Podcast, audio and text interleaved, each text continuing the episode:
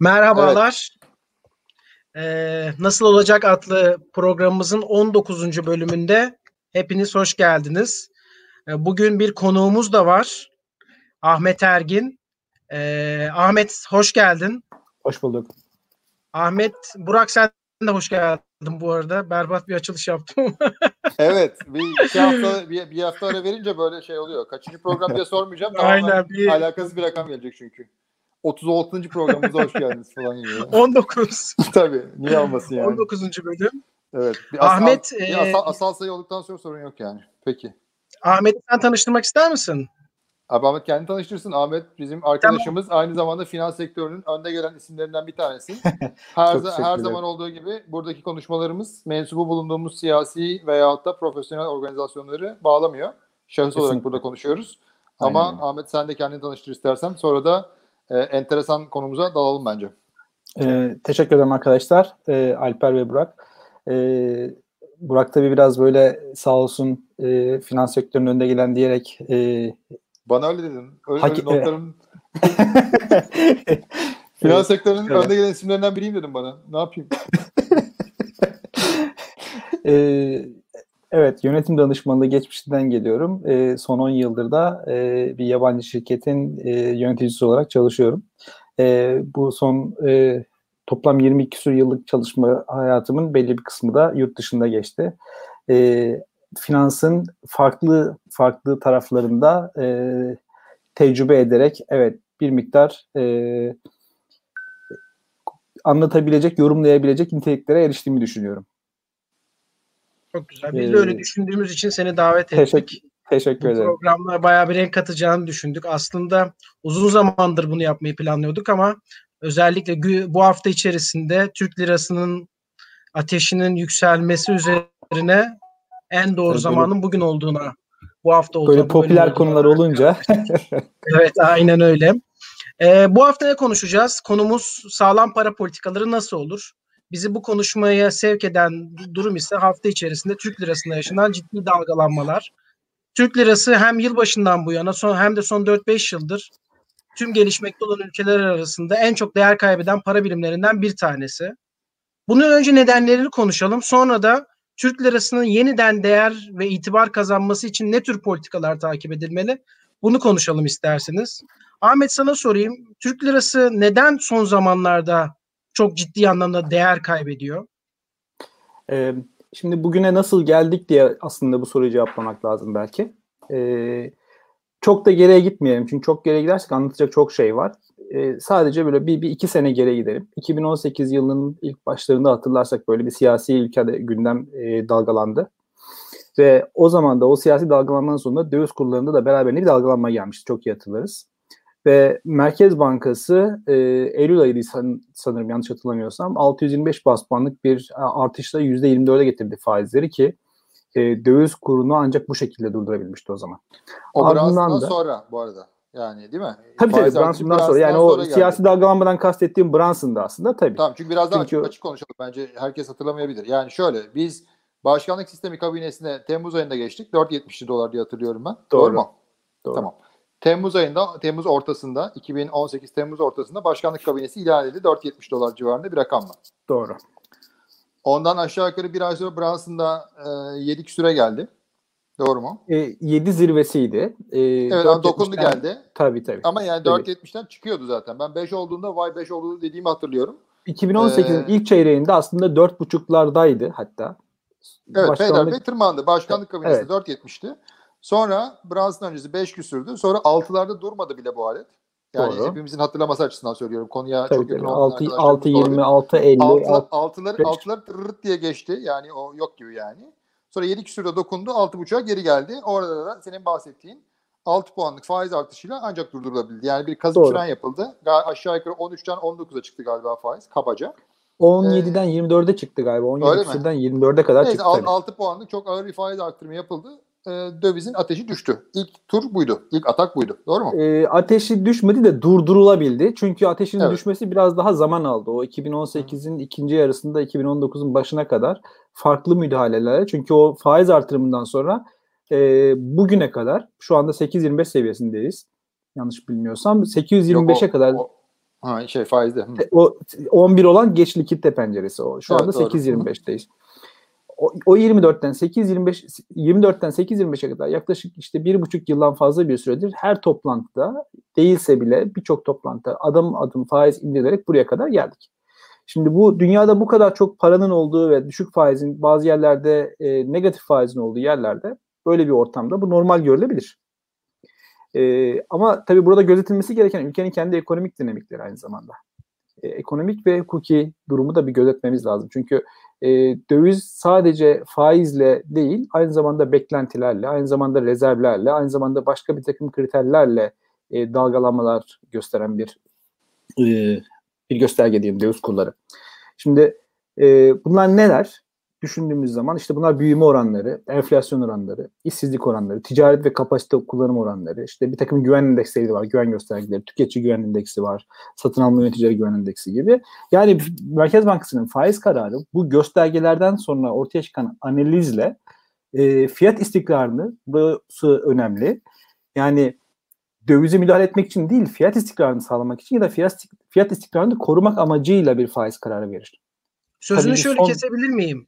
Yani Buyurun. döviz kurundaki değer kaybındaki en önemli sebeplerden bir tanesinin Türk lirasındaki ciddi ya da Türkiye'deki ciddi enflasyonist ortamın ya da yüksek enflasyonun böyle bir döviz kurunda kayba neden olduğunu söyleyebilir miyiz?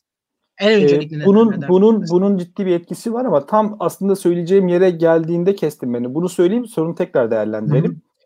Ee, şimdi bu faiz kararı bu biraz önce bahsettiğim e, verilere göre alınır. Çünkü bu verileri analiz edersiniz. Merkez Bankası da buna göre bir karar verir. Ama bugüne geldiğimizde piyasalarda maalesef şöyle bir endişe var.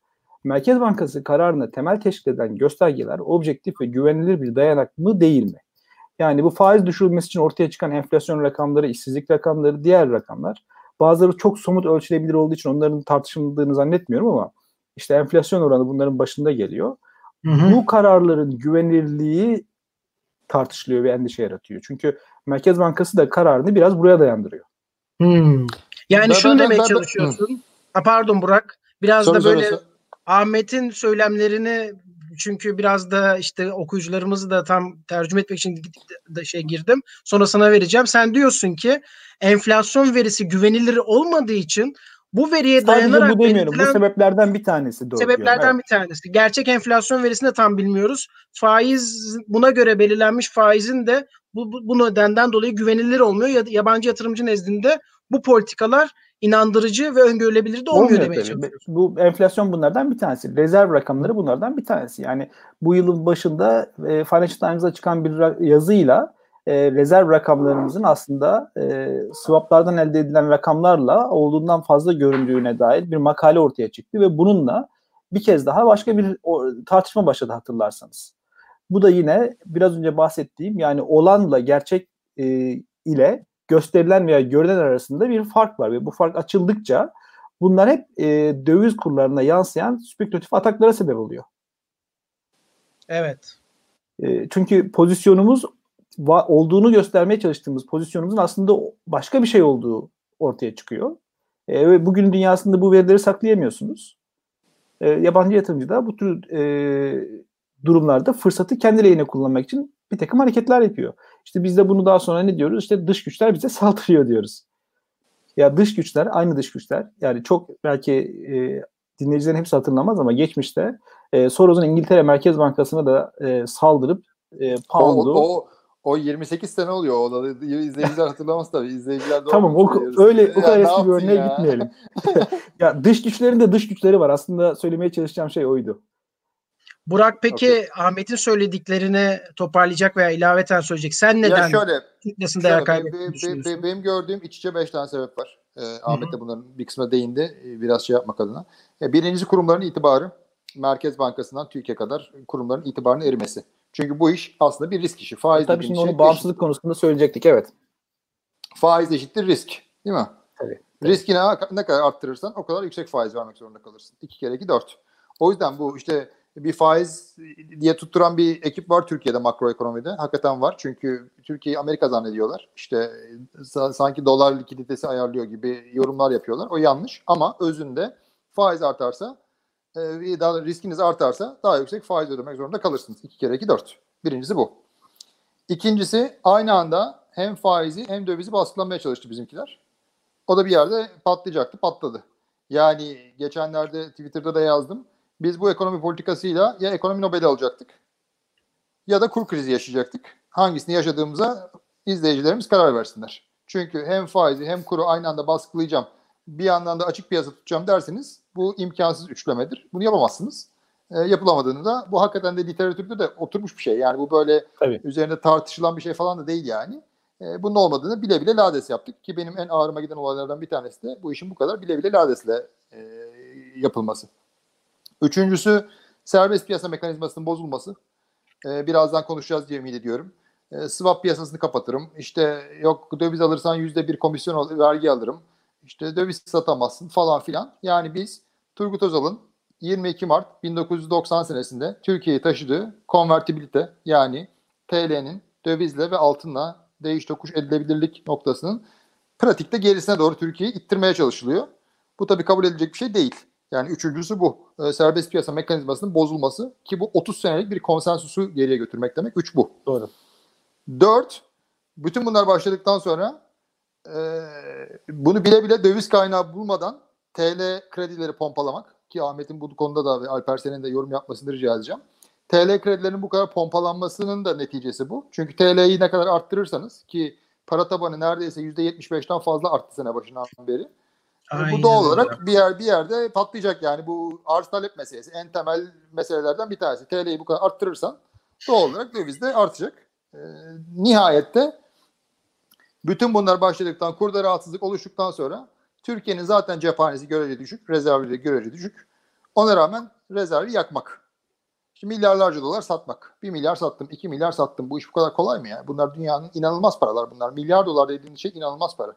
Arkadaşlar ISO 500'ün Türkiye'nin en büyük 500 tane şirketinin 700 bin kişi çalıştırarak geçen seneki faaliyet karının toplamı 16 milyar dolar.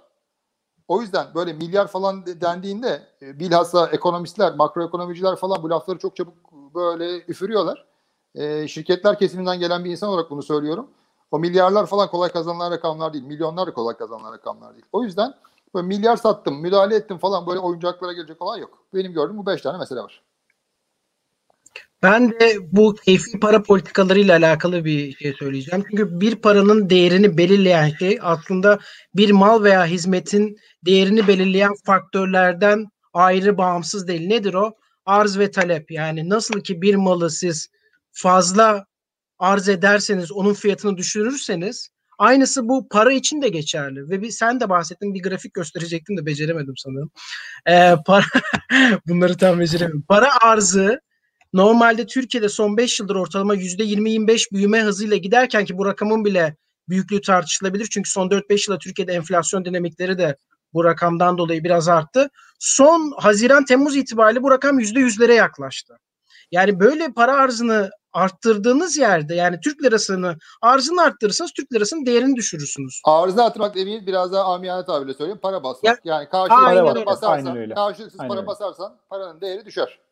Bu arada para basmak da sadece darphanenin kağıt para basmasıyla oluşan bir durum da değil. İzleyicilere değil, biraz tabii. bunu da açıklamak istiyorum. Orada krediler parayı anlatmak da, lazım. Evet, krediler yoluyla. Evet, krediler yoluyla da para arzı. Mesela Ahmet istersen biraz sen anlat. Ya krediler şimdi, yoluyla para arzı nasıl artar? Ahmet tabii, bir şimdi, konuya değinir misin? Bir tanesi bu krediler meselesi. Öbürü de şu swap nedir bir konuşalım mı? Yani ne demek swap? Tamam. Swap arttı, swap durduruldu, swap yüzde bine çıktı falan filan. E, o ikisi birbiriyle linkli meseleler çünkü. Ee, ikisini belki beraber ele almak isteyebiliriz. Peki önce şu kredi meselesini, kaydi para meselesini bir konuşalım. Şimdi e, piyasadaki parayı e, şöyle düşünelim. Paranın sahibi mevduat sahibi. Mevduat sahibi parasını götürüp bankaya yatırıyor. 100 lira veya 1000 lira. Bu parayı e, işte bu bahsettiğim Hiper enflasyon. Bu, buna, bu, buna, buna, bu nasıl pazarlık oldu ya? bin lira olsun. Bin. bir milyon olsun ya olmuş ya. bin, milyon bin lira peki. Tamam pardon. Şimdi bu bin, bin lirayı banka mevduat sahibinden alıyor. Bu banka için aslında bir pasif. Ee, ve bunu banka mevduat sahibine bir e, bunun vadeli mevduat olduğunu düşünelim. Vadesiz de olabilir ama bankanın faaliyet konusu gereği bu parayı kredi olarak vermek durumunda. Verdiği krediyle bunu aktif tarafına yazacak. Tabii 1000 lira topladığı paranın tamamını götürüp 1000 lira olarak aktif e, kredi olarak açamıyor. Ne yapıyor? Bunun bir kısmını Merkez Bankası'na zorunlu karşılık olarak bırakıyor. O Merkez Bankası piyasadaki kaydi para hacmini bu şekilde ayarlıyor. Onun da şu anda 5 olduğunu düşünelim. E, çünkü o dönem dönem değişiyor. E, şu anda daha yüksek tabii o e, zorunlu evet. karşılık oranları. Bu 90, 950 lirayı banka e, piyasadaki şartlara göre kredi olarak ya da para yarat, e, getiri getirebileceğin diğer menkul kıymetlere veya repolara veya başka yerlere yatırabiliyor. Şimdi o 900 lirayı kredi, şimdi diyelim ki Alper 1000 lirasını getirip bana ben banka olarak verdi bana. Ben bunun 950 lirasını götürüp Burak'a kredi olarak verdim. Burak elindeki o 950 lirayla iş yapabilir ama nihayetinde o parayı bir yerde tutmak durumunda götürüp bir başka bankaya götürüyor. Ve o da o bankaya yatırdığında o 950 liranın da %5'ini zorunluluk olarak banka Merkez Bankası'na tutuyor. İşte yaklaşık Geri 900 lirasında Hı-hı. yine kredi olarak bir başka müşterisine veriyor. Alper'in orijinalindeki o 1000 lirası kaydi para olarak bir sirkülasyon içerisinde, döngü içerisinde para, piyasada tekrar tekrar para olarak çıkıyor. İşte bu çarpan para. etkisiyle yani. Çarpan etkisi. Bu ve burada aslında parayı yaratan, piyasadaki kaydi parayı yaratanın Merkez Bankası değil, kredi veren bankalar olduğunu görüyoruz. Şimdi Merkez Hı-hı. Bankası burada üst oyuncu olarak ne kadar kaydi para yaratı, yaratılacağını kredi mekanizmasını kolaylaştırarak ve faiz oranlarını düşürüp artırarak piyasadaki kaydi parayı genişletiyor veya azaltıyor. Aynen. Eğer, bir tane e, hatta sadece Merkez Bankası değil BDDK bir aynen. tane uygulama başlattı. Beled aktif doğru. rasyosu diye. Normalde dünyada böyle bir uygulama yok arkadaşlar. Yok, yani aktif rasyosu normalde evet, bankaların e, e, varlıklarıyla borçlar arasındaki ilişkinin e, sağlıklı olup olmadığını ölçmek için oluşturulan bir finansal analiz rasyosu en kaba haliyle.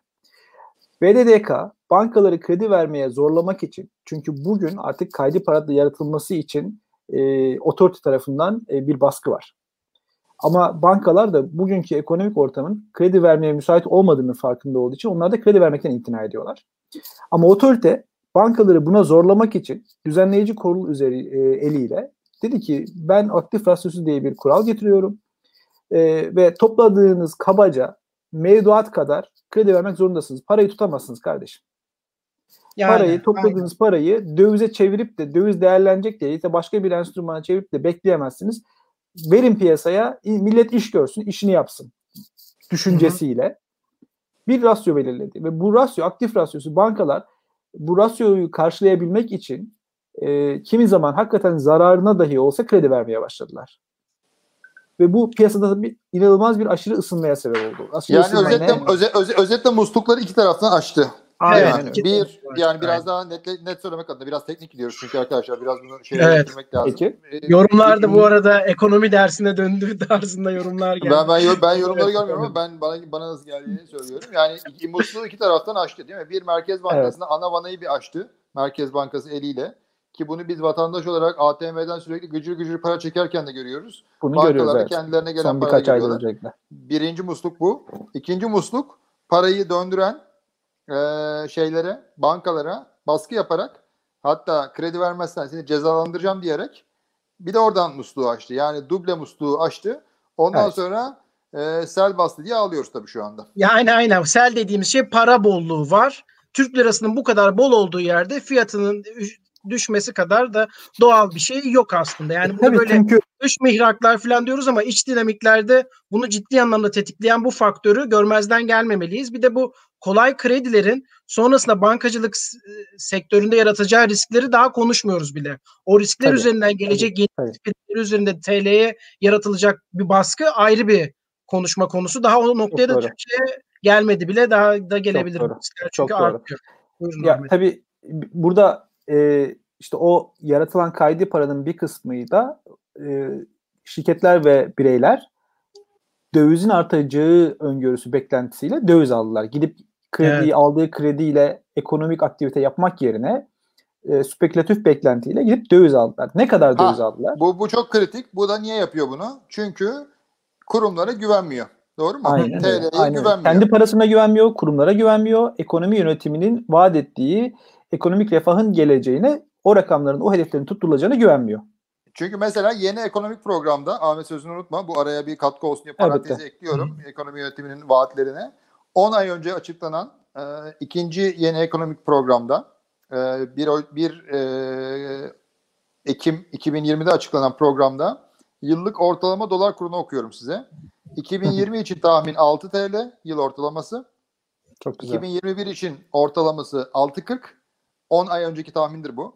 6 lira 2020 için 6.40 2021 için 6.74 2022 için. Şimdi eğer ekonomi yönetiminin bu tahminine veyahut da bu göstergesine oyuncular e, kani olsalar, inansalar gidip Tabii. TL kredi çekip dolar almazlar değil mi? Çünkü bu ne diyor? Dolar her sene %5 ila %6 artacak, 6-7 artacak gibi bir şey söylüyor. E siz %10 küsürle aldığınız parayı gidip %6 artacak bir şeye bağlamazsınız. Niye bağlıyorsunuz? Spekülatif bir atak olabilir diye bağlıyorsunuz. Deyip topu Bir tekrar. Ahmet'e geri bırakıyorum. Ya bunun mesela tipik bir örneği rakamlara baktığımız zaman yılbaşından bu sene bu yana işte e, Temmuz sonu itibariyle 7 ayda e, bireylerin aldığı döviz 11 milyar dolar. Bireylerin ve kurumların aldığı döviz 19 milyar dolara gelmiş.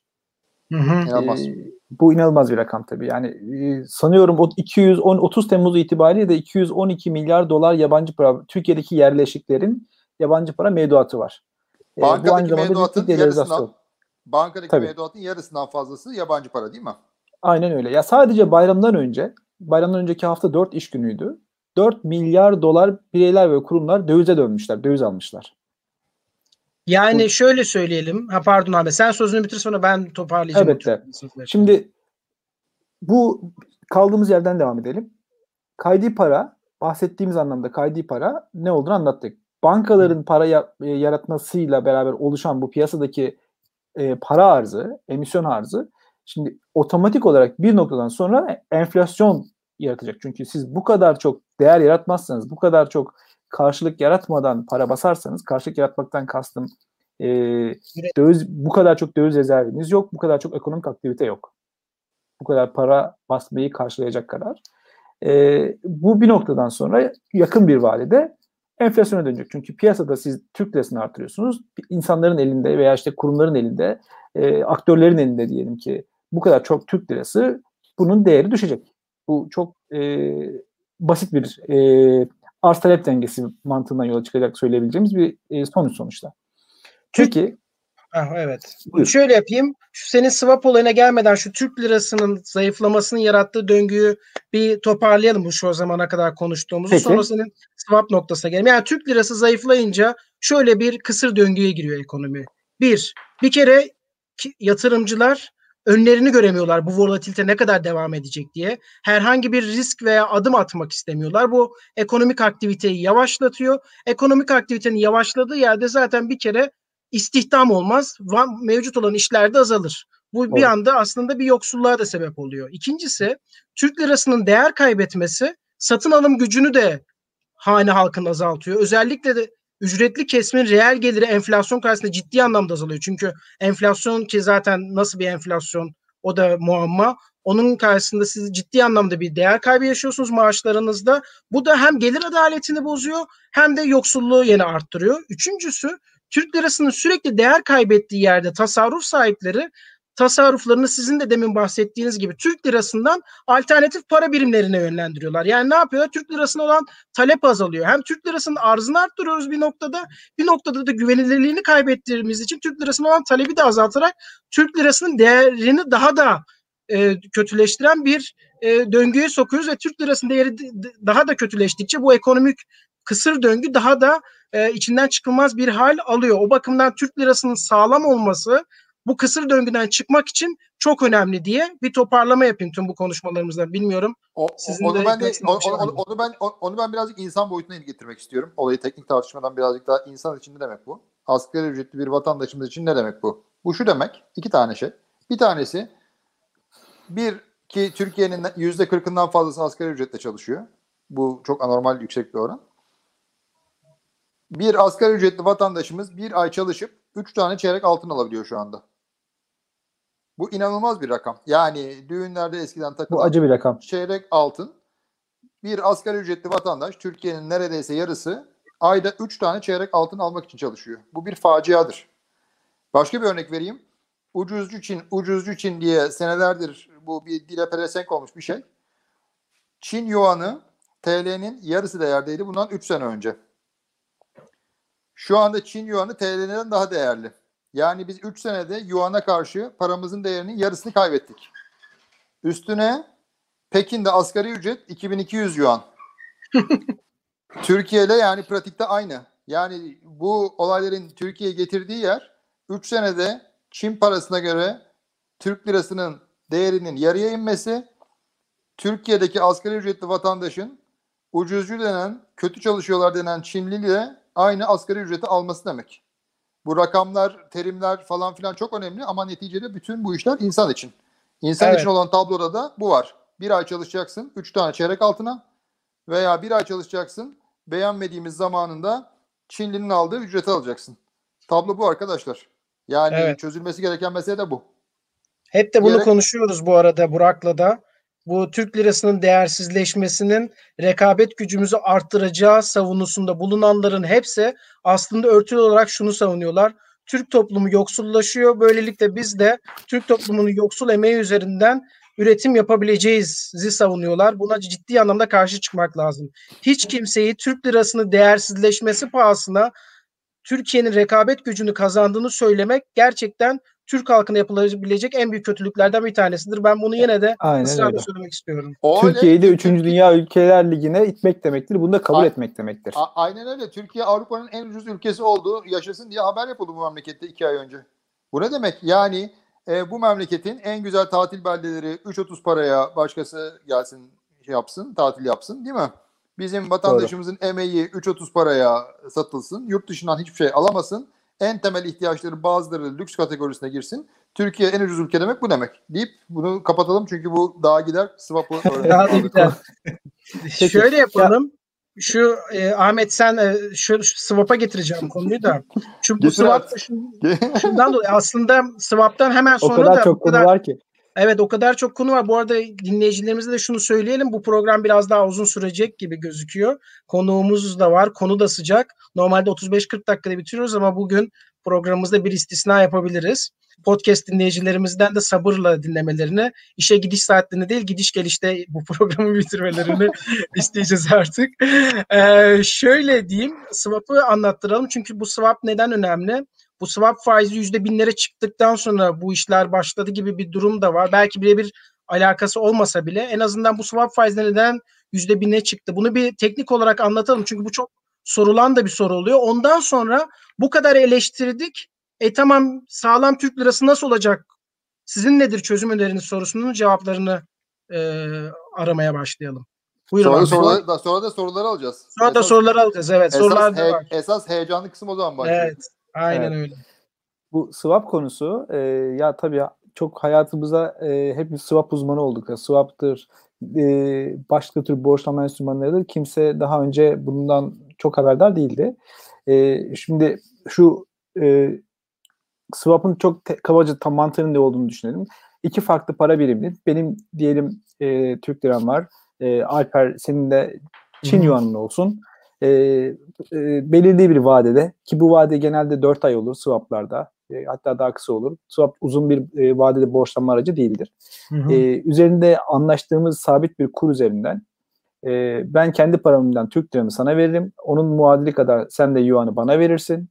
Vadesi günü geldiği zaman da tekrar karşılıklı olarak paralarımızı değiştiririz. Bunu niye yapıyoruz? Para ben senden yani. aldım. Hani para takası. E, çünkü senin para biriminle benim kullanacağım e, bir iş vardır. Ya alacağım bir yerde kullanabileceğim bir ihtiyacım vardır veya ter, tersi olabilir. Onun için de genelde bu e, swaplar e, rezerv paralar üzerinden yapılır.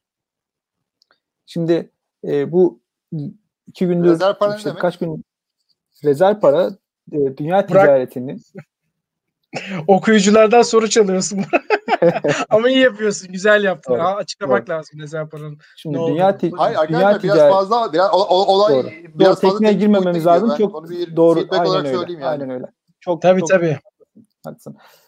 E, rezerv para dünya şimdi dünya ticaretindeki mal ve hizmetlerin değişimi için e, kullanılan paralar var. Bu genelde e, Amerika doları olmakla beraber işte şimdi bir miktar euro var, pound var. Yani uluslararası konvertibilitesi olan e, ve dünya ticaretindeki mal ve hizmetlerinin satımında veya el değiştirmesinde genel kabul görmüş paralar. E, dünya ticaretinin yaklaşık %75'inin şu anda dolar üzerinden yapıldığı tahmin ediliyor.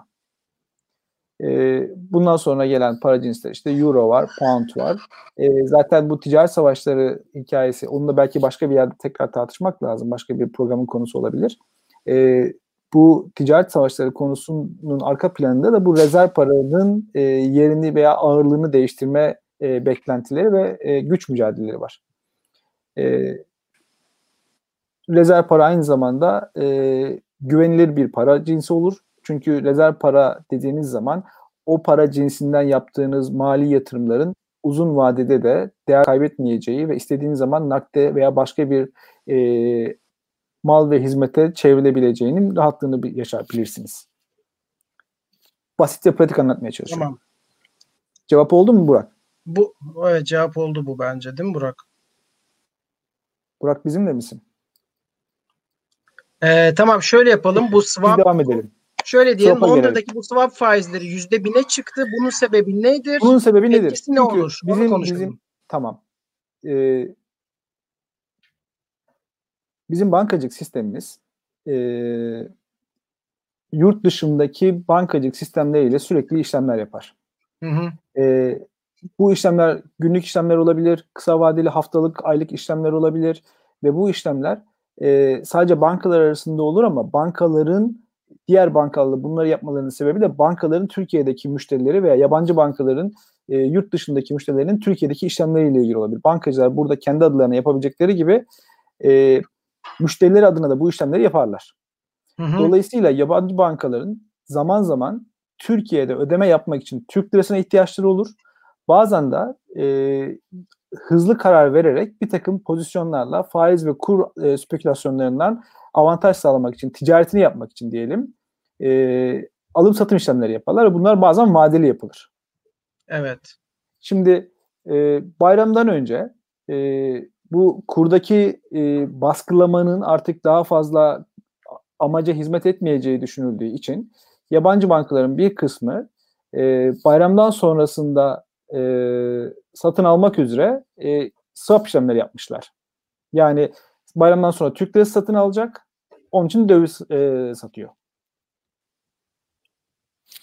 Geliyor mu sesin? Biz, biz seni dinliyoruz. Aynen devam et Ahmet. Tamam. Tamam. Ee, ama belki e, e, bizim otoritelerimiz yabancı bankaların bu Türk lirası alımına erişimi sınırlandırıyorlar. Bunu yapmalarının sebebi de işte biz bunların e, spekülasyon amacıyla Türk lirası e, almaları, Türk lirasına Türk lirasına erişimini e, sınırlandırırsak bunlara Türk lirası işlem yapmazlar. Dolayısıyla döviz fiyatlarındaki bu aşırı e, yükselmelerin önüne geçeriz. Evet. Şimdi bu e, normalde e, convertible bir paranın ve piyasada işlem gören, uluslararası piyasalarda işlem gören bankaların e, çok kabul ettiği bir yöntem değil. Biz bunu bundan birkaç ay önce de yaşadık ve e, Türk parasının e, uluslararası piyasada işlemlerini aracılık eden kurumlar bunlara sınırlamalar getirdiler. Yani bizim otoritelerimizin yabancı bankalara sınırlama getirmesi gibi yabancı e, piyasalarda bu işlere aracılık yapan kurumlar da Türk lirasına sınırlama getirdiler. Ve bizim otoritelerimiz bazı sınırlamaları kaldırmak durumunda kaldılar. Çünkü riske ettiğimiz şey Türk parasının konvertibilitesi. Hı. Aynı şöyle bir özetleyelim bence bu durumu. Biraz fazla vakit kaybettik burada. Şöyle diyebiliriz.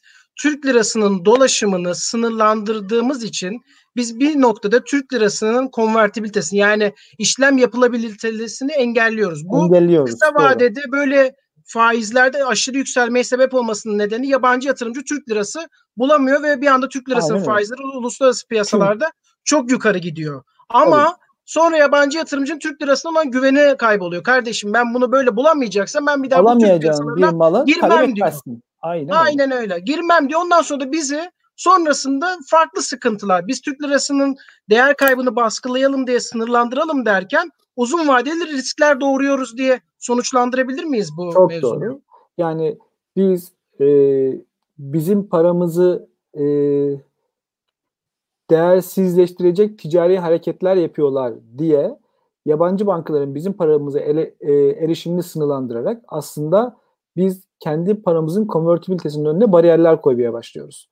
Bir noktadan sonra yabancı bankalar Türk lirasıyla işlem yapmak konusunda önce imtina ederler sonra yapmamaya başlarlar. Bu bizim e, hem finansal kesimimizi hem ihracat yapan reel kesimimizi çok ciddi şekilde etkilemeye başlar. tamam. Yani oynadığımız oynadığımız ateşten ateş bu. Risk Aynen bu. öyle. Tamam çok güzel. Bence swap konusunda arkadaşlara da basit bir şekilde anlatmaya çalıştık. Şöyle sorular var ama bu sorulardan önce ben 5 dakika mutlaka biz her programda şunu yapıyoruz ki zaten konumuz da oydu. Sağlam para nasıl olacak? 5 dakika bunu bir konuşalım istiyorum. Bu kadar eleştiriyoruz Türk lirasının kötü yönetildiğini veya ekonominin kötü yönetildiğini. Peki sağlam Türk lirasını kazanmak için yapılması gereken politikaları özetleyecek olursak buyurun Burak Bey sizden başlayalım. Uzun zamandır süre vermedik size. Şimdi iki tane ihtimal var. Birincisi Süleyman Demirel'in söylediğini yapmak. Meseleleri mesele etmezseniz mesele kalmaz demek. Böylelikle birinci opsiyon bu olabilir. İkinci opsiyon gerçekten bu işi çözmek istiyorsak e, demin eleştiri mahiyetinde söylediğim beş tane şeyin tam tersini yapacaksınız. Yani çıkmaz sokağa girdiyseniz ee, orada inatlaşmak ya da arabayı yukarıya doğru ittirmek yerine, ileriye doğru ittirmek yerine e, bir zahmet geri vitesi takmaktan çekinmeyeceksiniz, gocunmayacaksınız. Çünkü bedelini sadece siz değil, bütün millet ödüyor. E, beş tane şeyin tam tersini yapacaksınız. Neydi bunlar? Kurumların itibarı eritildi. Demek ki kurumların itibarı yükseltilecek. Buna TÜİK'te, BRDK'da, Merkez Bankası da, diğer kurumlar da dahil. Bunlar hakikaten bilhassa 2001 reformlarından sonra e, itibarı artmış olan kurumlarda bunların itibarının yüksek olması lazım. İkincisi e, hem faizi hem dövizi baskılamayacağınızı maalesef kabul etmek durumundasınız. İnşallah güvenilirliğimiz arttıkça e, faizi ne kadar düşük verirsek o kadar iyi. Onu ben istiyorum tabii ki. E, fakat bir noktada ikisini beraber basacağım demeyeceksiniz. Orada bir kararınızı vereceksiniz. Hangi yönteme doğru gideceğinizi. Hatta siz de vermeyeceksiniz. Merkez Bankası verecek onun kararını. Çünkü şey bağımsız Merkez belki. Bankası yapıyorsa. Hı. Genel ekonomik genel kabul görmüş ekonomik kurallarını tekrar test etmeye gerek yok. Evet doğru. Ekonomi Nobel'i alma fikrimizi park ediyoruz. Ekonomiyi idare etmeye odaklanıyoruz diyebiliriz. Veya Nobel bu. alacaksak da bunun üzerine iyi çalışmamız gerekiyor. Öyle oturduğumuz Yok, yerden Nobel alamayız. Evet. Bu arada Krugman'ın Paul, Paul Krugman'ın galiba 79'daki doktora tezi bu biliyorsunuz. Birinci evet. birinci nesil e, cari işlemler aşı krizleri. Neyse. Evet. Ee, Hala ee, üçüncüsü Üçüncüsü serbest piyasa mekanizmasını bozmayacaksınız. Değil mi? Türkiye'yi Özal'ın bıraktığı yerden daha geriye götürmeyeceksiniz. E, konvertibiliteyi muhafaza etmek lazım ki para çıkabileceğini bildiği yere girer. E, onu bir anlamak lazım. E, dördüncüsü böyle keyfi sebeplerle döviz rezervini yakmayacaksınız. Çünkü zaten kıymetli bir döviz rezervimiz var. Çok da yüksek olmayan bir döviz rezervimiz var. Mesela Rusya'nın döviz rezervi evet onu artık speküle etmeyeceğim ama e, Rusya'nın izleyicilerimiz için söyleyeyim. Rusya'nın döviz rezervi Rusya'nın toplam dış borcundan daha fazla. Güzel. Yani sizin öyle bir zırhınız varsa ona göre konuşursunuz. Ee, yani bu rezervinizi cayır cayır yakmayacaksınız. Ve nihayet e, TL kredi pompalama, ucuz kredi pompalama, bilhassa bunu da e, emlak için pompalama huyunuzdan vazgeçeceksiniz. E, yani 5 tane hatanın tersini yaparsanız e, bu işin önemli adımları atılmış olur diye düşünüyorum. E, Warren Buffett'ın arkadaşlarımız için söyleyeyim çok sevdiğim sözüdür. Dünyanın en ünlü yatırımcılarından. Yatırımcısı belki. Bir çukurdan çıkmak istiyorsanız yapmanız gereken ilk şey kazmayı bırakmaktır. Biz bu çukurdan çıkmak istiyorsak bir zahmet hataları tekrarlamaktan bir duralım. Onları bir tersine çevirelim. Sonra diğer yapacaklarımızı zaten Alper Ahmet anlatır. Ben buraya kadar getirip bırakayım. Aslında ben de ona vurgu yapacaktım. Şu an yapılması gerekenlerden bahsettiğimiz şeylerin çoğu aslında yapılmaması gerekenler. Yani biz aslında undo tuşuna basmamız lazım. Var direkt şeyde. Defalarca. Kon- kontrol Z. Klavyede CTRL Z'ye basmamız lazım. Hay- hayattaki en favori tuşum. O, o kısaltmayı öğrendiğim günü hala hatırlıyorum. Mükemmel bir olay. Çok güzel bir histi. Aa nasıl oluyor falan diye. Gerçek ben hayatta yok söyledik... arkadaşlar. Aynen öyle. Senin söylediklerine bir de kamu maliyesi tarafını ekleyeceğim.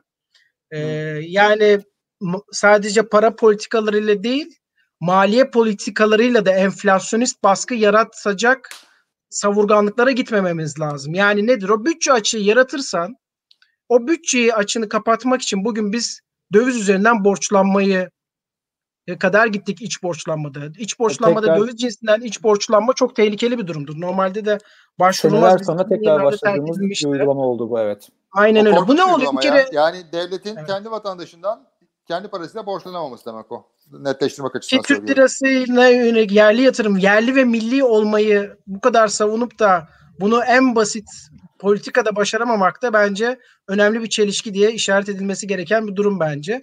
E Doğru. bu dövize hem siz baskı yaratıyorsunuz yani siz en büyük alıcı olarak devlet yani dövize baskı yaratı, yaratacak döviz cinsinden borçlanıyor olması bu zaten Türk lirası cinsinden Türk lirasının değersizleşmesine sebep olan bir durum. İkincisi bütçe açık verdikçe hazine daha fazla borçlanma gereği duyacak ve bu borçlanmayı da işte bankalar işte aktif rasyosu dediğim şey şuydu.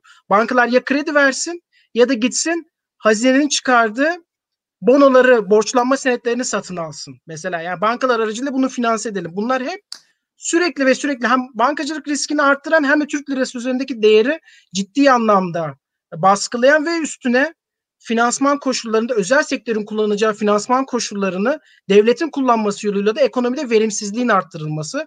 Bu bakımdan sıkı bir maliye politikasının, denk bir bütçenin hem Türk lirasının güçlü olması hem de ekonominin verimli alanlara kayılması için çok önemli bir faktör olduğunu vurgulamak lazım. Bu bağlamda da mali kural, verimsiz kamu harcamalarının kısıtlanması ve etkin, adaletli bir vergi sisteminin tesis edilmesi Türk lirası üzerine çok önemli bir unsur olacaktır diye düşünüyorum. Ve son Orada benim, bir sözü or- or- orada benim bir soru işaretim var bu arada. Onu ben bir şey yaparak, şerh olarak söyleyeyim. E, Resesyonun ortasında e, öyle sıkı maliye politikası falan olayları o kadar kolay işler değil. Bu verimsiz maliye kamu harcamalarının kısılması diye Ona, söylüyorum o- o- aslında. onu her zaman ama denk bütçe diyorsun ya. Yani denk bütçeyi Türkiye en son ne zaman gördü? Yani şey Covid'in ortasında denk bütçe biraz iddialı bence de. Neyse o ayrı bir tartışma konusu. Tamam, buyurun Ahmet Bey. sözü bırakalım. Ee, şimdi burada ben Burak'ın e, söylediği yerden başlamak istiyorum, söz almak istiyorum. Bu Rusya'nın toplam rezervi e, dış borcundan fazla. E, bu e, Greenspan kuralı var. E, Guidotti, Guidotti Greens, e, ve Greenspan'ın ortaya çıkardığı bir kural. Toplam brüt rezerv artı altın rezervlerinin toplamı ülkenin bir yıldan kısa vadesi kalmış toplam borçlarını karşılamaya yetmesi lazım. E, Neyi bir daha kural bu. söylesene. Çünkü bu bu, Bu çok şu. sevgili dostumuz bir, bir sevgili dostumuz şu anda düğünde olduğu için izleyemiyor. ee, onun ilettiği soruya da gidiyor. Bunun ne olduğunu Diyor bir ki izah edersen bu, iyi bu olur. kural bu kural diyor ki bir ülkenin diyor e, toplam brüt döviz rezervleri ve altın rezervlerinin toplamı bu ülkenin vadesinde bir yıldan az kalmış dış borçlarını ödemeye yetecek kadar olmalı. Şimdi bizim, yani Türkiye e, için ne kadar olmalı bu? söyleyelim. Bugün itibariyle yaklaşık 162-165 milyar dolar kadar bir yıldan az e, vadeye kalmış dış borcumuz var. Kamu özel her şey dahil. Artı kamu özel her şey dahil. Finans kamu Evet. özel dahil. Şimdi Toplam buradan 435 gidelim. Yüz- galiba değil mi? Toplam Evet, yüz- 400 küsür. E, bir yıldan 400 küsür. Evet. %40'ı da işte 160 küsür de bir yıldan az kalmış. Hı hı. Evet. Şimdi 165 milyar doların bir yıldan az kalmış bizim toplam brüt rezervlerimiz artı altın rezervlerimiz olması beklenir. Peki bizim brü- brüt rezervlerimiz ne kadar? Kabaca 90 şu anda 90 milyar dolar. Ee, bir de şimdi gene bu çok sevdiğimiz kelime çıkıyor karşımıza. Bu 90 milyar doların içerisindeki swaplar kabaca 59. Hadi biz ona 60 diyelim yuvarlayalım rakamları. 60 milyar dolar swap. Yani aslında benim kısa vadeli başka yerden borç alıp e, rezervlerimin içerisinde koyduğum para. Onu çıkarttığımız zaman geriye ne kalıyor? 40 30. milyar. Ee, 30 milyar dolar. Çok doğru. Ee, e, bu 30 milyar dolar bu brüt rezervler. Ee, bunun içerisinde dış yükümlülüklerim var. Benim başka e, Merkez Bankası e, bilançosunda ödemesi yapması gereken e, yükümlülüklerim var. Bunları da çıkarttığım Ama- zaman A- ama ama Greenspan de brüt. Yani brütten nete gitmene gerek yok orada. e, tamam bu e, o zaman şöyle 90'a 162 diye söylemem lazım ama o zaman 160, Max 90 ya da- ya da içerisinden 30'a 60'ı 160 çıkarttığım zaman 40 30'a 160. 30 evet. 30'a 160 evet. Anladım. baktığım zaman. Ya- Ama e, şimdi tabii bu yaklaşımlardan bir tanesi. Şimdi e, rezerv yönetimi konusunda bir tek kural var ve herkes bundan mutabık değil. E, farklı farklı e, rezerv yönetim kuralları var. Ne kadar rezerv taşınması gerektiğine e, bakan. Bunlardan bir tanesi. Mesela uluslararası rezervlerin ithalata göre ölçülmesine göre bir yaklaşım var. Buna göre diyor ki yıllık ithal- ithalatın 3 aylık kısmını karşılayacak kadar rezervin olmamız lazım. Bizim 2019 yılı sonu itibariyle ithalatımız kabaca 210 milyar dolar 200 civarında olmalı. 220 civarında hatırlıyorum ben de. Evet. Yani onun dörtte biri bu- 50, bunu 55 da- yapar. 12'ye bölelim. E, dörtte birine bakalım. İşte 50-55 milyar 55. dolar. Bu, bu yaklaşımlardan bir tanesi. Bir başka yaklaşım mesela diyor ki e, geniş para arzıyla karşılaştırmalısın diyor. Senin M2 geniş para arzın o da yaklaşık 3 trilyon lira şu anda yanlış bilmiyorsam. E, 3 trilyon lirayı da 6.85 kur bayram öncesi kurla böldüğümüz zaman o 3 trilyon e, geniş para arzının %20'si kadar olmalı diyor. E, geniş para arzını 4, 4, 4, 400 milyar 440 milyar dolar diyelim. 440 milyar dolarının da %20'si gene 87 milyar dolar yapıyor. Bu da bir başka yaklaşım yani. Kafa kafaya geliyor burada da. Bak, yani swaplar, net olarak swaplar nereden bakarsak yani. bakalım bizim rezervlerimiz yetersiz hem uluslararası standartlar gereği hem de e, kendimiz bir şekilde doğru bir hesabını yapsak da ne olursa olsun bizim rezervlerimizin yetersiz olduğu gözüküyor. O zaman sorulardan da başlayacak şekilde soralım. İlk sorumuz Peki, şu olsun. Bu rezervleri nasıl arttırırız? Ahmet Bey size soralım. Sonra da Burak Bey'e soralım. Önce satmayarak şimdi. Önce andu tuşuna basarak, CTRL Z yaparak. Evet, bütün bu, bu bu akşamın tema bu, bu akşamın teması bu yani herhalde. Yani genel bütün soruların cevabı bu yani. Böyle başlayacak herhalde. Ya şimdi rezervleri arttırmanın birinci yolu gerçekten öncelikle rezervlerimize sahip olmaktan geliyor. Şimdi biz son bir yılda yaklaşık 100 milyar dolardan fazla rezervimizi e, kamu bankaları aracılığıyla döviz fiyatını baskılayıp tutabilmek için sattığımız halde döviz fiyatını da tutamadık. Elimizdeki 100 milyar dolar da paramızdan olduk. E, bunun dışında Merkez Bankası'nın bağımsızlığını bir sağlamamız lazım. Bağımsızlıktan kastımız da şu. Merkez Bankası aldığı kararlarda gerçekten ekonomik gerçekliklere göre ve, ve piyasa istikrarını koruma maksadıyla kararlar vermeli. Merkez Bankası bir piyasa oyuncusu değildir. Dolayısıyla bir piyasa oyuncusu gibi e, hareket etmemelidir. Merkez Bankası e, siyasi otoritenin bir aygıtı değildir. E, Merkez Bankası'nın zaten kendi kanununda e, ne yapması ve nasıl yapması gerektiği konusunda çok açık hükümler var. Sadece buna uymamız lazım. E, ikincisi düzgün bir ekonomi e, ve maliye politikası yönetilerek e, nihayetinde döviz kazanmanın birinci yolu e, ihracatımızı artırmaktır. E, ihracatı artırıcı politikalar içinde katma değerli bir ekonomiye doğru yönelmemiz lazım. Aslında bu noktadan sonra artık para politikasından çıkıp e, ekonomi politikasına ve verimliliği artırıcı tedbirlere e, büyüme ve kapasiteyi artırıcı bir takım ekonomik e, hamlelere başlamamız gerekiyor. E, ama biz buraya girmeyelim. Para politikasında kalalım. Ben hala para politikası üzerinde e, yapılması gerekenleri düşüneyim. E, söylemeye çalışayım. E, bankacılık sektörünün e, zorlamayla e, temelsiz bir kredi genişlemesine ve e, özellikle kamu bankalarının e, rasyonel olmayan bir takım e, döviz müdahaleleri için araç olarak kullanılmasının engellenmesine e, ihtiyaç var. Bunu da niye söylüyorum? Mesela şu anda kamu bankalarının yaklaşık e, 75-76 milyar liraya kabaca 10-11 milyar dolara gelecek şekilde bir açık pozisyonu var. Biz bunu daha önce, bundan 20 sene önce yaşamıştık. 2000'li yıllarda kamu bankalarının açık pozisyonu sebebiyle çok büyük faturalar ödemiştik. Ve bununla ilgili bir yasa çıkardık ve yasayla dedi ki kamu bankaları sermayelerinin e, %20'sinden daha fazla e, açık pozisyon taşıyamazlar. Şu anda bizim taşıdığımız, kamu bankalarımızın taşıdığı açık pozisyon %33 seviyesini geçti. Ve bunu ne kadar süredir geçti? Bunu yaklaşık 6 haftadır geçti. Yani Haziran'ın sonundan beri kamu bankalarımız yasaya aykırı bir şekilde açık pozisyon yapıyor. Bunu kamu bankaları kendileri yapmıyorlar.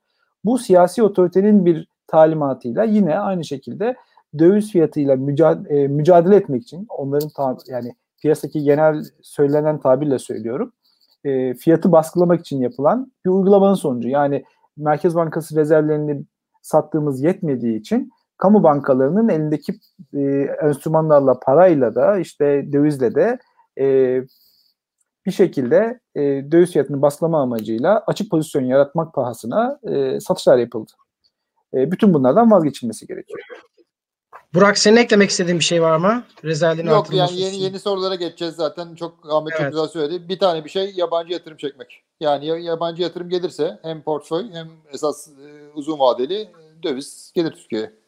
Çok dillendirmek istemiyorsunuz ama faiz politikasında da rasyonel politik rasyonel bir faiz Merkez Bankası'nı bağımsız yaptığımızda o zaten evet. kendiliğinden olacak bir durum diye düşünüyorum. Çünkü şöyle yani bir soru var. O sorunun da cevabı bu.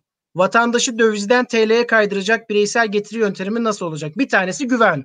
Orası net ama güven dışında yapılması gereken bir unsur da Türk lirasında paramı tutmamın bir cazibesi olması lazım. Çok doğru. Şimdi gör, görünen enflasyon yüzde on bir. Bence hissedilen yüzde yirmiden fazla. Ama siz bankalara fazla faiz vermeyin diye baskı yaparsanız hem kendiniz faizleri düşük tutup hem de mevduat faizlerine rekabete girmeyin aman ha tarzına parmak sallarsanız bu sefer gidiyorsunuz siz paranızı %7-8 faize yatırmak durumunda kalıyorsunuz. Enflasyonun gerçek enflasyonun %20'den fazla olduğu bir yerde. Yani göz göre göre tasarrufunuzun erimesine yol açıyorsunuz. Bu şuna benziyor. Bir ev alıyorsunuz. Tamam mı? Üç oda bir salon bir ev. Kamunun dayatması yüzünden önce bir odanız gidiyor.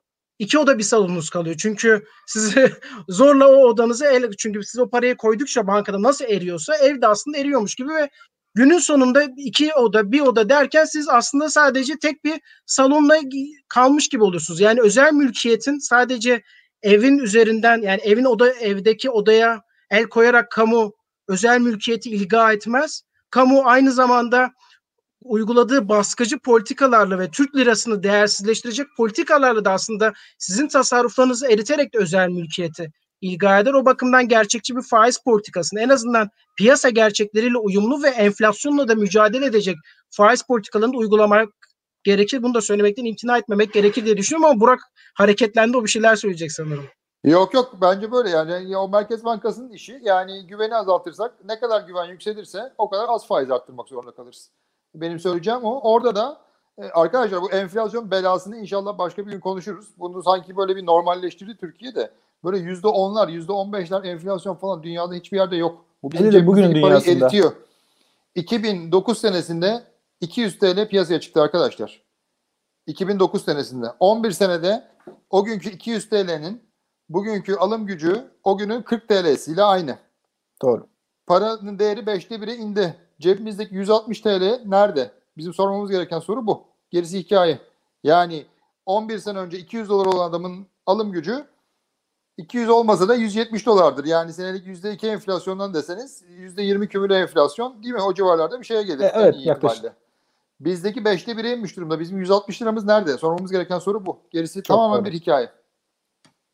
Şöyle Tekrar bir soru edelim. gelmiş. Türk lirası pardon döviz bankada farklı bir fiyat büfede piyasada Sultanahmet'te kapalı çarşıda farklı bir fiyat. Altın keza öyle. Böyle ikili fiyatlar oluşuyor. Bunun sebebi nedir diye sorulmuş. Ahmet Bey sizden alalım cevabı. Ya şimdi e, henüz daha o kadar e, oralarda A- değiliz. Ahmet Bey'in döviz büfesi mi var? Niye ondan alıyoruz e, ya e, henüz Kapalı oralarda çarşıda görülmüş son varsa zamanlarda. da farklar marjinal farklarda. Şimdi bu e, son birkaç aydır birkaç ay oldu mu? Bir yüzde bir BSM banka sigorta muamele vergisini artırarak evet, e, döviz satın alımlarında yüzde bir e, ilave vergi getirdiler. E, bu döviz büroları için de geçerli ama e, kapalı çarşıda e, bazı elden yapılan işlemlerde tabii bunun denetlenme imkanı da olmadığı için o yüzde biri al ödemeden e, döviz işlemlerinin yapıldığını duyuyorum. E, eğer bu vergiyi daha da artırırlarsa ki ondan sanıyorum dün bir düzenlemeyle yabancı Türkiye'de yabancıların bunu ödemesi geldi. Nasıl geldi? Ee, ya işte hep şey gibi oluyor. Bir, bir düzenleme yapıp sonra aa bak bir de bu vardı diye ona dair geriye dönük bir takım düzeltmeler yapılıyor. İşte anlık kararlar verilince e, bu da onun sonucu oluyor. Peki e, bu BSMV vergisi artarsa muhtemelen o biraz önce arkadaşımızın bahsettiği e, fiyat farklılıkları e, giderek artacak. E, çünkü e, her zaman sistemi delmenin yolları ortaya çıkıyor. Şimdi ben size bir örnek vereyim. Bu yüzde bir e, Alper gidip de sen bankadan bin dolar almak istersen e, yüzde bir vergiyi vereceksin. Ama gidip bankadan 3 gün sonrası için bir forward işlem yaparak ben bin dolar alayım dersen o yüzde biri vermeyeceksin. Yani, yani vadeli bir şekilde doları almayı vadeli, tercih edersen. Aynen öyle. 3 gün vade 3 gün sonrasıyla bir vadeli işlemle ben dolar alayım dersen e, bu yüzde biri vermeyeceksin. Çünkü düzenleme anlık ve reaktif olarak yapıldığı için amaca da hizmet etmediği için e, işte böyle fiyatlama farkları doğabiliyor. Evet Burak Bey. Sizin var yok, mı yok, bir şey? ekleyeceğim yok da bence başka sorulara gidelim. Zaten kaçıncı 54. Şöyle bir tane çok güzel bir çok güzel bir soru var. William Wallace sormuş. William Wallace ee, sormuş. Helal. William Peki. Wallace'ın sorusu şu. Bugün iktidarın bir Londra gezisine ihtiyacı var mı diye sormuş ama benim çok güzel dediğim soru bu değildi. Bugün yayınlanan resmi gazeteye göre döviz üzerinde yerliye vergi varken yabancılara vergisiz vergisiz işlem yapılmasına 2020 model kapitülasyon denir mi? Denir. çok da güzel denir. William Wallace bu tanımlamadan dolayı seni de tebrik ediyorum. Hakikaten bunu bu şekilde söylemek lazım. Yani sen yabancıya vergisiz işlem yaptıracaksın. Yurt içerisindeki vatandaşa vergili döviz aldıracaksın. Sonra da yerli ve milli olduğunu iddia edeceksin. Hep bu çelişkiye ben hep söyleyeceğim. Yani vatandaşını bile göre bu şekilde e, ne derler aldatan bir söyleme bir şekilde e, bu çelişkilere ben dikkat çekmek gerekir diye düşünüyorum. Sorularımız bitti arkadaşlar. Çok güzel yorumlar var. Son 5 dakika onu okuyabilirim ama bence isterseniz siz de son o, sözlerle kapatabilirsiniz diye düşünüyorum. Yo. Buyurun Burak Bey son sözü size verelim sonra da Ahmet Bey kapatsın. Benim çok soracağım bir şey yok. Ben söyleyeceklerimi söyledim. Yani bu bu Türkiye bunları aşar. Türkiye'nin bunu aşacak insanı da var. E, politikaları da belli. E, zor günler yaşıyoruz ama inşallah Türkiye bunları aşacaktır. E, ben evet de Ahmet Bey. Söyleyeceğim son söz şu. E, biz tarihte e, hakikaten ekonomik ve finansal krizler yaşadık. 94'te yaşadık, 2001'de yaşadık. Başka zaman daha önceki zamanlarda yaşadık. E, ama hiçbirini bugünkü yaşadığımız kadar göz göre göre yaşamamış olmak beni çok rahatsız ediyor. Yani bir sene öncesinden e, yüzlerce e, iktisatçının, e, ekonomistin, e, finansçının e, geleceğini söylediği şey göz göre göre geldi ve bugün geldiğimiz noktada e, biz bunu niye yaptık diye düşünüyorum. E, en acısı bu ama bunun da alttan kalkabilecek potansiyelimiz var. E, çünkü hakikaten en önemli şey insan kaynağı. O çok ciddi bir yetişmiş insan kaynağımız var. Sadece bunu doğru kullanmakla ilgili inşallah e, o da olacak. Çok teşekkür ediyorum ikinize de. Bu arada kapatmadan önce son dönemlerde bize vermiş olduğu hem yorumlar hem de sorularla dinamik katılım sağlayan Hayri İnce arkadaşımızın sorusunu cevaplayamadık. Onu kendisinin bizi mazur görmesini isteyeceğim. Çünkü bugün zaten olabildi bayağı bir teknik bir konu teknik bir şey program oldu. Sorduğu soru da çok teknik olduğu için daha fazla teknik detaylarla seyirciyi boğmamak adına o sorusunu cevaplamadım. Ee, ama yine ilerleyen bölümlerde zaten hem Ahmet'i sık sık konuk ederiz hem de bu konuları tekrar konuşacağıza benziyor. Çünkü aynı hataları yapmaktan imtina etmeyen bir yönetimle karşı karşıya olduğumuz için biz de benzer şeyleri konuşup duracağız anlaşılan. Çok teşekkürler. Uzun bir program çok oldu ama güzel bir program oldu. Ee, ama gelecek geçen hafta, hafta program yapma, geçen hafta program yapmadığımız için çift. O yüzden doğru çift çift şey dikiş gittik. Ee, arkadaşlar hepinize gösterdiğiniz sabır için teşekkürler. Geri bildirimlerinizi bekliyoruz. Konu önerilerinizi bekliyoruz. Gelecek hafta görüşmek üzere. İyi akşamlar. Ahmet İyi akşamlar. Çok teşekkür, ben çok teşekkür ederim.